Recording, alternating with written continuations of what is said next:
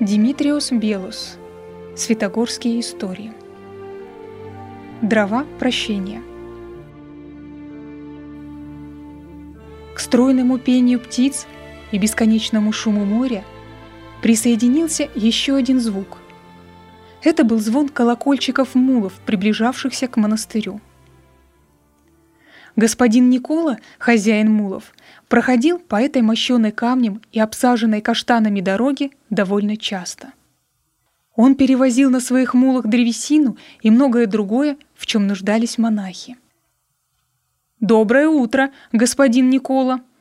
Поприветствовал его отец Харитон, который близ монастыря укладывал в штабеля дрова под навесом. «Можешь ли ты привезти нам дров?» «Да, могу. Сколько вы хотите?» Сделай для начала 10 ходок. А как истратим эти дрова, привезешь еще, ответил священник. К вечеру господин Никола, спускаясь по каменной дороге и ведя за собой десять мулов, нагруженных связками дров, наконец добрался до монастыря. Это был последний груз, который он перевозил в тот день. «Здесь пойдет, отец? Я разгружу дрова здесь?» — спросил господин Никола, показывая рукой на выбранное им место. «Нет, благословенный, давай-ка поближе. Кто будет их перетаскивать оттуда вверх?» «Животные дальше не идут, отец. Боятся пропасти. Я оставлю дрова здесь», — ответил господин Никола и хотел уже было спрыгнуть с мула. «О чем ты говоришь? Столько лет ходили, а теперь не могут?» Здесь разгрузишь дрова. Не могу, говорю тебе, ответил раздраженно один. Можешь, сказал упрямо другой. Не могу. Можешь. Слово за слово оба сильно разругались. Господин Никола уехал с досады, так и не разгрузив дрова. Возвратился в монастырь и священник. Однако мир покинул его душу. Он был напряжен, как струна. Иеромонах спешным шагом вошел к себе в келью и взял в руки четки, но от сильного гнева молитва не шла. «Господи, как же я мог так поступить?» — недоумевал он. Взволнованный отец Харитон сел на маленькую скамеечку. Так прошло какое-то время. Монах все сидел в одиночестве. Постепенно волнение улеглось, и на душе стало спокойнее. Гнев прошел, и возвратилась благодать Божия. «Ох, что же я наделал!» — воскликнул он и вскочил со своего места. «Как же я мог допустить, чтобы дьявол взял надо мной верх?» — размышлял монах, шагая туда-сюда по своей маленькой келье. «Почему я повел себя так с этим человеком?» Как же я огорчил его своей злобой, как же я взволновал и братью монастыря.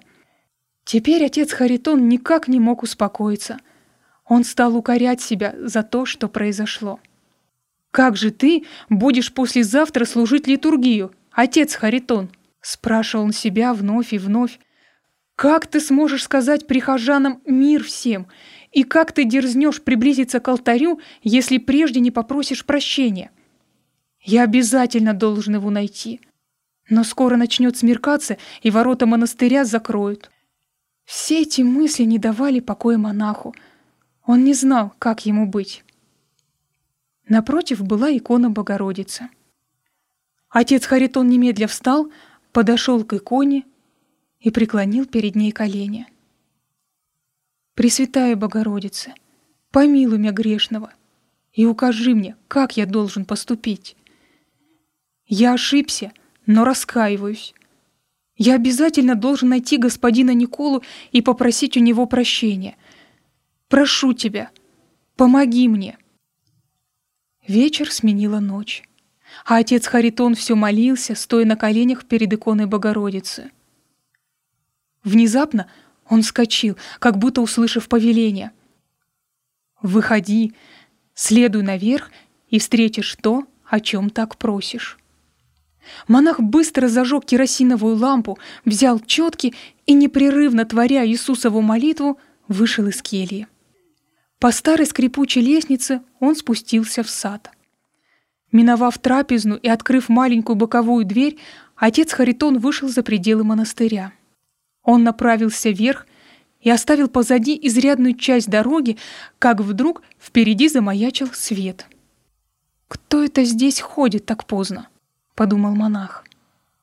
Вскоре стало ясно, кто. «Добрый вечер, господин Никола!» «Добрый вечер, отец Харитон!» «Господин Никола, сегодня мы поругались из-за каких-то дров. Ты был прав, брат мой. Я ошибся», — заговорил первым отец Харитон. «Прости меня, пожалуйста».